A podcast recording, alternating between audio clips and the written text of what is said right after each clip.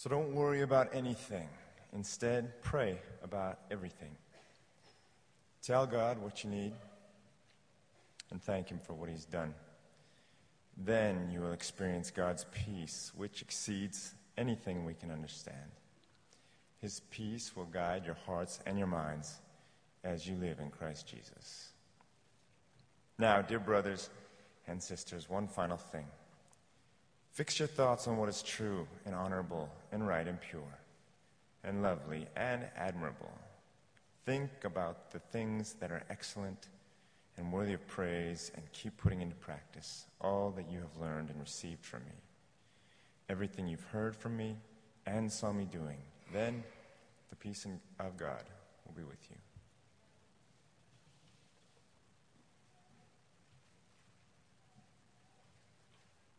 Thank you, Joel. If you want to give up your day job, you could be a radio announcer. Awesome. Well, good morning, everybody, and uh, welcome to uh, TCC. Hope you're having a good summer and uh, enjoying the summer because it's quickly, well, you know what, dissipating on us. We had uh, a great week in Michigan, and uh, I always love to go to Michigan to see our daughter, of course, and son in law and grandchildren. But it's always fun to keep up with the church that they attend there. Because they started almost the same time we started as Terwilliger Community Church. Uh, but they're just at the point now where the, the uh, caterpillars are coming in and the land scrapers, and uh, they're clearing the land, and uh, they bought four and a half acres of land, and they're just about ready to start to build so about a year from now, they'll probably be in their new facility, and they're so pumped. And it brought back all the memories that uh, that we've shared as we've journeyed together uh, here at uh, TCC. Just a little update with respect to Southwest. Uh, church uh, plant over there in Southwest is doing really well. Uh, we've had very strong attendance, even in the summertime. New people who are coming to be a part of the ministry there from the neighborhood. So thank you for praying. Really, just awesome. Thank you for praying for the ministry at Southwest. It seems to be healthy, and uh, God is uh, God is doing good things there. Well, you've never been asked a question like this before. You've had to navigate some tough ones, like, uh, do you think we really have a football team that will uh, go the distance? Tough questions. Are you prepared for uh, the next grade? When it's time to go back to school? Sorry about mentioning that word. What will be my career path? Who will you marry? We have four children. Would you like to adopt two more? Sizable questions. They're questions that set the direction for your whole life. I mean, you've been asked some big questions, but, but none like this one. This question has teeth to it because it comes from Jesus. You might brace yourself because here it comes. It comes from Jesus, and it's a question for you. Why are you afraid? Why are you afraid? Jesus, are you serious? It's obvious he is serious. He means it. He speaks the words uh, out on the, the, the, the storm of life, out on the rocky, billowy Sea of Galilee. He asks that question Why are you afraid? The boat is about to be swamped, and yet this is his question Why are you afraid? Now imagine how that question hits the disciples. I mean, here's this big storm, and they feel like life is coming to a conclusion, and it's all over, and you ask, Why are you afraid? Jesus was sleeping at the back of the boat with his head on a cushion. The disciples woke him up shouting, Teacher, don't you care that we're all going to drown? And when Jesus woke up, he aimed his words right at the wind and he said to the waves, Silence, be still. And suddenly the wind stopped and there was a great calm. And then he asked them, Why are you afraid? Do you still have no faith? Do you still not know who I am? We do get tested along life's journey. Many people have the idea that storms come to their lives only when they have disobeyed God. It's not always the case. Yes, Jonah ended up in a storm because of his, dis, uh, his disobedience, but the disciples got into a storm because of their obedience to the Lord. Remember, the Lord said, Get in the boat and go to the other side. Did they know the storm was coming? Of course, of course. The storm was part of that day's curriculum. It would help the disciples understand a lesson that they needed to learn that Jesus can be trusted in the storms of life.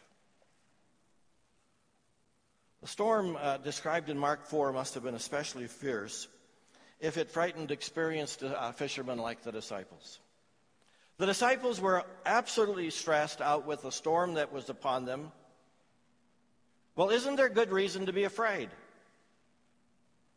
And that's the question that we're asking today around the world. Are you feeling the vibes? We all are. We're feeling the vibes of this world that is like the Sea of Galilee. Don't you want to say to, to the world, take a chill pill, world? We say that to one another. Whoa, it's just a game. Slow down. Take a chill pill. And then I discovered this week that there actually is a chill pill that you can take.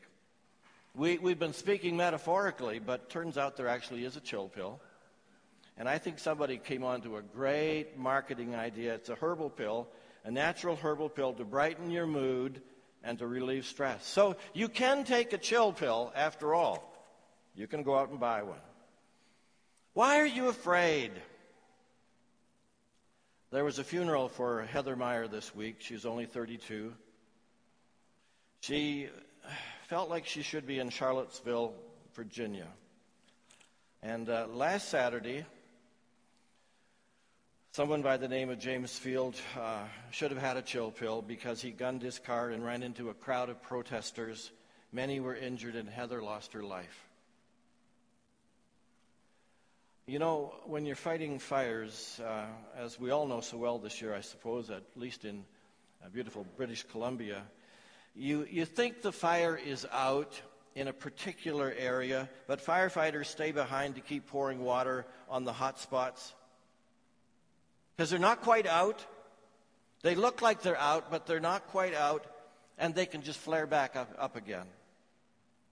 Didn't you think the fire of racial inequality was out a long time ago?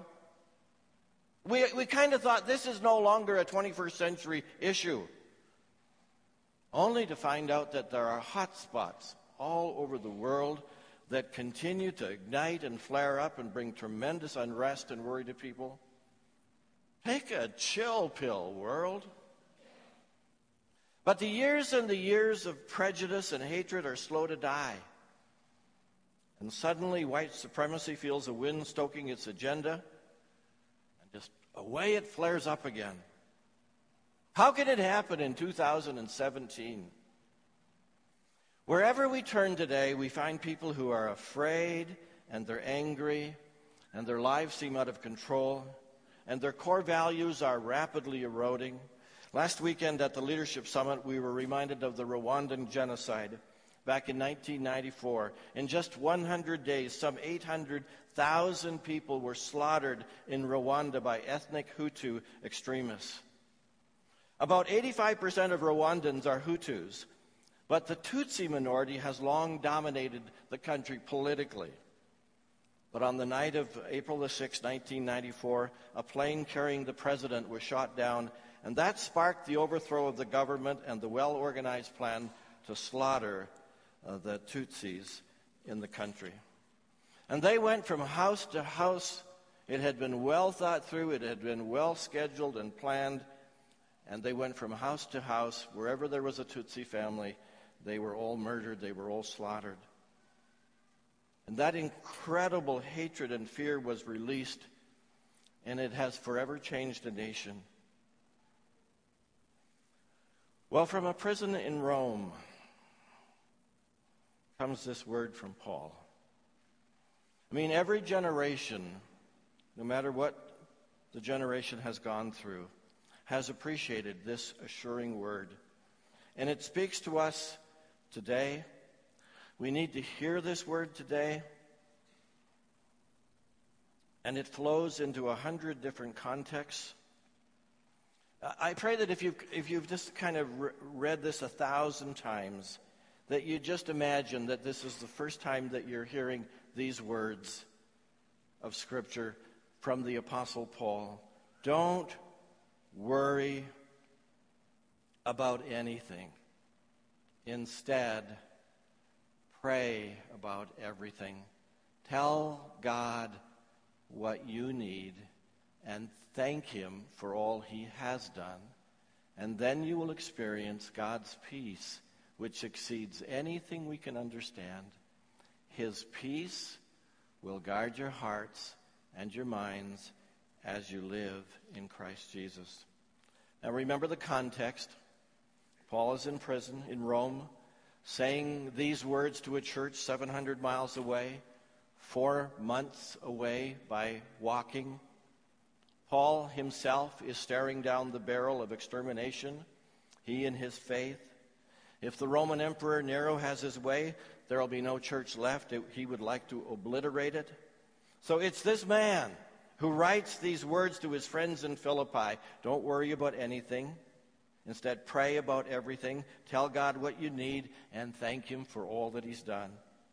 Now, you can be assured that Paul was doing the very thing in his own life that he was writing about and telling others to do, that he was praying about everything. Because the fasten your seat, uh, sign was on in his life. There was great turbulence in his life. But Paul was thanking God. He was just thanking God for all he had done. And he was experiencing God's peace. How do you get the seatbelt light to come off in your life? when you're experiencing turbulence? Well, Paul has the best advice you'll find anywhere in the world, and it's right here, and it works. If you've tried it, you know it works. The text is straightforward Philippians 4, verses 6 to 9. First of all, centering our hearts on God. We might just call it prayer, but there's a danger that we will not really understand how this takes place. So it's being a little more specific. The imperative is here is don't worry about anything. I won't ask you to put up your hand, but let me ask you are you feeling rather anxious these days? A little bit worried? The acid flows in your stomach? Seatbelt sign on? Perhaps we try to dodge the question. But no, just being straightforward here this morning with you. Why are you afraid? Why are you afraid? I'm asking myself the question too. What is worry? The Greek word translated anxious in some of our versions means to be pulled in different directions, like, like, a, like a tug of war. Like the hopes and dreams and aspirations that we have trying to go this way, and yet the fears and the worries that we have are tugging us this way. The Old English root from which we get our word worry means to, to actually to strangle.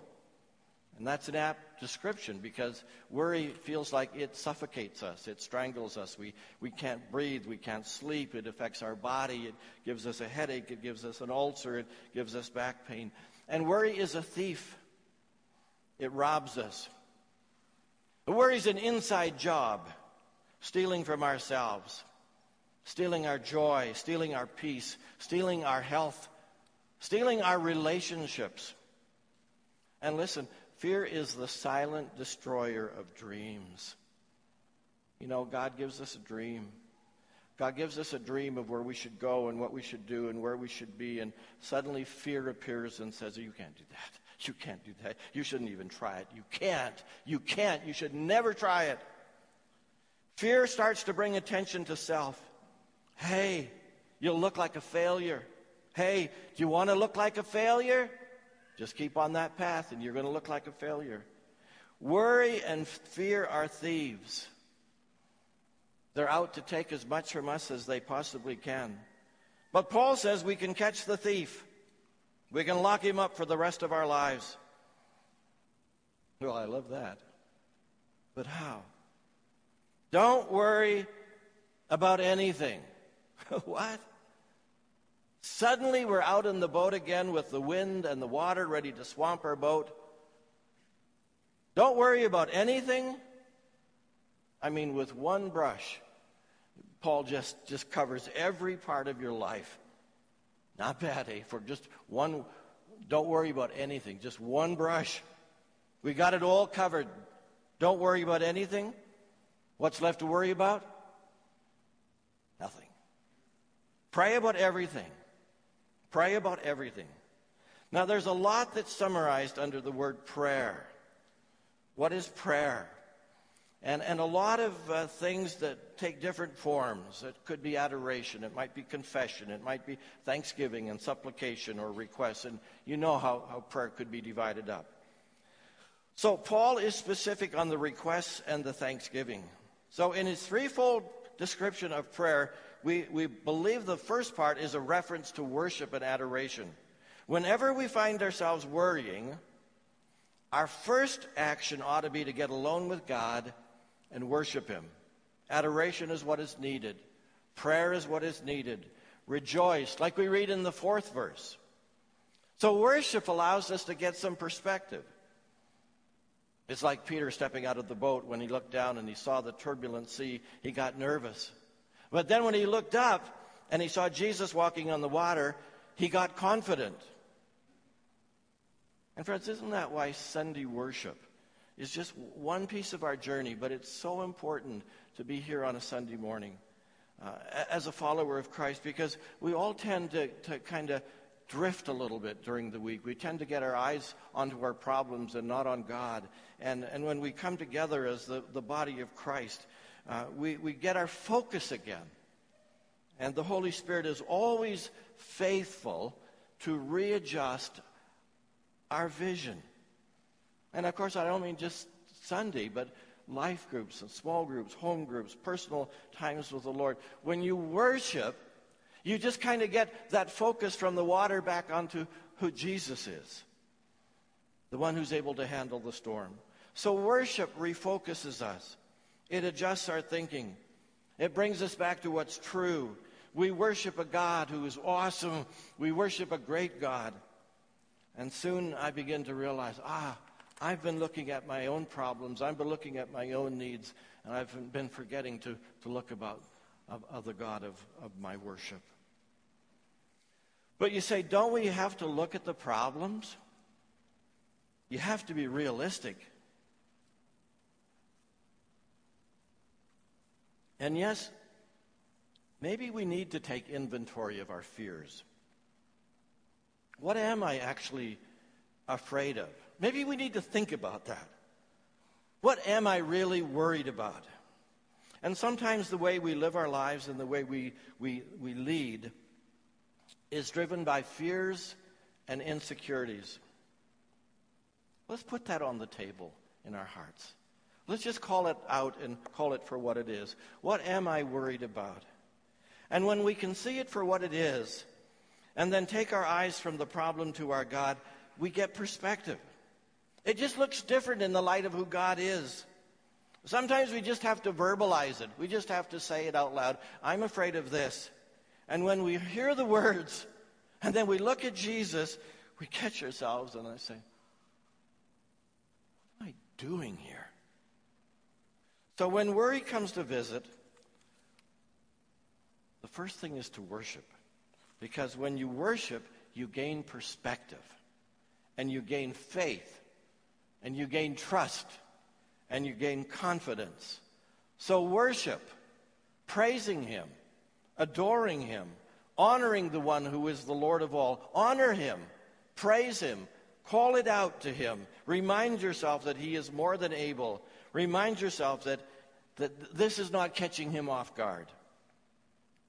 The second thing is to tell God what you need. I love it here. Just so simple. Paul says, Tell God what you need. What's on your heart? Present your request to God. Let your request be made known to God. Literally, it means reveal the mystery of your requests. Something that unfolds that was previously not known. The idea here is not to inform God, he, he doesn't need to be informed, but to discover what it is that you're really after and to verbalize it to God. What are you really after? Learn and unearth what it is you fear and what it is that you desire. And say it, tell it. The focus here is revealing what's on the inside of us. Pour out your heart to God. And a good, a good example, a biblical example, is Hannah. She wanted a son. You remember the story. And she was praying to the Lord, 1 Samuel chapter 1. And Eli the priest was watching her, and she was in such distress of heart. And, and she, he thought she had been drinking. No, she said, I haven't been drinking wine. I'm discouraged. I'm in distress, and I'm pouring out my heart to the Lord. I've been praying out of great anguish and sorrow. Oh, Eli said, I didn't know. Go in peace and may the God of Israel grant the request that you've asked of him. Oh, thank you, sir, she exclaimed. And then she went back and began to eat again, and it says she was no longer sad. Uh, what did she do? She verbalized it. She put it on the table. She said what was deep within her, and then she could go away and she would have peace and know that this man of God was praying for her. God was hearing her prayers. When we're able to discover and give to God those deep, otherwise unknown desires, ah, something happens. Lord, I need a job. What are you afraid of? Nothing. I well, what if you don't get a job? Well, Lord, I'm I'm afraid for my family. I'm afraid for my reputation. I mean, I need to have a job. And then you hear God whisper, I can handle that. I love you. Haven't I always taken care of you? In, your prayers of uncertainty, pray this Lord, I need you to. If you don't, I'm afraid. Uh, this is about placing into God's hands what only God's hands are capable of, of handling. So be very honest, transparent before God. What are you afraid of? What's down deep? Get it out. Verbalize it. Tell God your fears. Put it right into his hands. And then it says, Thank him for all he's done. Thank him for all he's done. That's the third part of prayer. It's quite amazing. Uh, written from the hand of Paul. In the midst of worship, in the midst of laying out your heart and asking him, be careful to thank him for all that he has done. What a great thing to start every day off by just saying thank you. Start your prayers by saying thank you. Start your day by saying thank you. You know, when you're being thankful, you're really worshiping. The hound of worry was snapping at Paul's heels. the hounds were after him. Fear, uncertainty about the future, persecution, physical disease, mental anguish, what was going to happen to him. And yet he says, be careful to thank him for all he's done. The Father enjoys hearing his children say thank you. When Jesus healed 10 lepers, only one of the 10 returned to give thanks. Only one. Is the percentage about the same today? How's the percentage in our own lives? Every day, do we stop for a moment to say, Thank you, Lord. You're good, good Father. You've been so good to me. Look at all I have because of you. I so appreciate it. I'm alive today. Thank you for another day to live and know your heart and serve you. Thank you, Lord. And all of this together is prayer. worship, letting God know our hearts, our requests, our thanksgiving, and together they have a terrific result peace. Verse 7 Then you will experience God's peace, which exceeds anything we can understand. His peace will guard your hearts and your minds as you live in Christ Jesus. And you know, sometimes the external doesn't change a whole lot, but the internal is quite different. There's a quiet confidence that appears that comes to your heart and your life, and you say, I don't, I don't get it. I don't understand why I'm feeling this way. It's the peace of God. It's the peace of God. The seatbelt sign comes off when we pray. There is a peace that is beyond comprehension. You know what I'm talking about. When you experience that, you say with Paul, I felt that too. It's, it's a wonderful thing. I would have expected to be really uptight about this, but this peace, this amazing peace fills my heart. It's the peace of God. Can't buy it. You can't borrow it. It's a gift. But it comes through prayer. Peace that is grounded in the fact that God is in control. It's an inside job. It's an incredible peace that passes understanding. So the seatbelt sign comes off when, when we pray. Secondly, and briefly, monitoring our thoughts. Here it is in verse 8. And now, dear brothers and sisters, one final thing. Fix your thoughts on what is true and honorable and right and pure and lovely and admirable. Think about things that are excellent and worthy of praise. Keep putting into practice all you've learned and received from me, everything you heard from me and saw me doing. Then the God of peace will be with you. Verse 8. It's just so loaded. And the bottom line here is that you are what you think. You are what you think. The body of evidence grows almost daily, yet we all have to kind of discover it for ourselves. You are what you think. Sour attitudes create sour souls and sour bodies. Bitterness, self pity, distorts living and clouds perspective. We have to be careful with our thoughts so that they experience God's peace. If not, we open our heart's door to be robbed. There's a lot of power in a thought.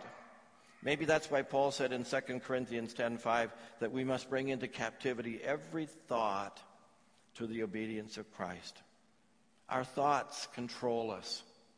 Ralph Emerson said, "You become what you think about all day long." Kind of scary. You become what you think about all day long.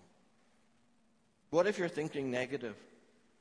What if you're thinking unhelpful? What if you're thinking impure or violent thoughts? You become that. King Solomon said, As a man thinks in his heart, so is he. What do you think about all day? When you wake up in the morning, what thoughts go through your mind? How you think during the first few minutes of the day can set the pace for the whole day. You begin each day by saying, This is the day the Lord has made. This is the day the Lord has made. I'm, I'm above ground. My heart is still beating. So it's a great day. I've got many things to look forward today, forward to. Today I'm going to make progress on, on my problems. Today God will be with me every step of the way. Today, God will cause all things to work together for good. Today, God will give me the opportunity to serve Him in some capacity. Today, I'll encourage my family. Today, I'll show God's love to everyone I meet. I mean, do you see how empowering that is? If you point your thoughts in the right direction at the beginning of each day, you squeeze out worry. What should I think about? Well, Paul gives eight filters to run your thoughts through. And those are wonderful filters uh, that will cause us to reject many of the impure, polluted thoughts that come into our, our, our mind. This summer, I've been reading uh, Eugene Peterson's latest book. And he says it's his last book. Uh, it's got an interesting title as Kingfishers Catch Fire. Read the whole book, and I haven't quite figured out how the title is, connects with the whole book, but uh, uh, it's a great book. And he tells this story. He said, I read a report in the New York Times of a British gentleman who had purchased his first Rolls Royce. And he could find nothing in the advertising materials that told him the horsepower of the engine. On making inquiries, he learned that. Sorry, I think I did that. Uh, he said it was not the policy of the Rolls Royce company to, to reveal the, the horsepower of any of its automobiles. The man, though, was rather curious because uh, he had laid out a considerable amount of money and he thought he was entitled to know what the horsepower was. So he wrote the company and he asked them to provide him with this piece of information. In a few days, a note was delivered to his house with a single worded answer only one word adequate. Adequate. Like if you only knew how much horsepower is there. Let's just say adequate. I find the same confidence in the New Testament. There's no frenzied advertising, there's no boasting. Rather, there is the sureness and the ease of persons who, through long experience, have, are sure of where they are in relationship to their God. And when they talk about who they are in God and what God has done in their lives, they always say, adequate. But they say it with not just the same adequate tone that's, oh, it's just adequate. But you'll just never know. It's just more than adequate. There is so much there. So Paul reminds us that our Lord is so adequate. He's so adequate. So, whatever you're facing this morning, center your thoughts on Him alone. And then monitor your thoughts. Monitor your thoughts. Move into an offensive posture, not a defensive posture. And it's just the best chill pill in the world because this world is getting more and more turbulent as the days and months and years go by. It's the best chill pill in the world that as the waves beat down and the winds blow, that God gives to us the chill pill of peace. Beautiful, awesome peace. So let's stand together as we pray.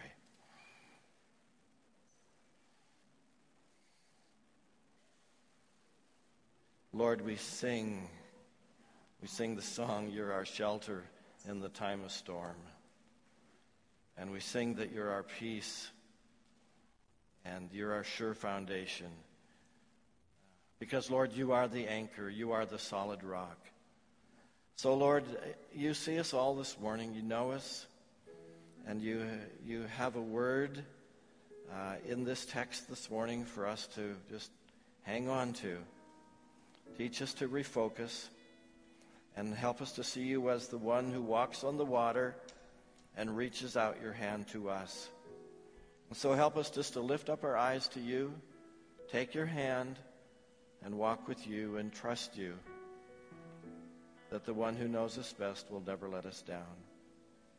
Lord, this morning our world is just bombarded with all kinds of fears and with lots of anger.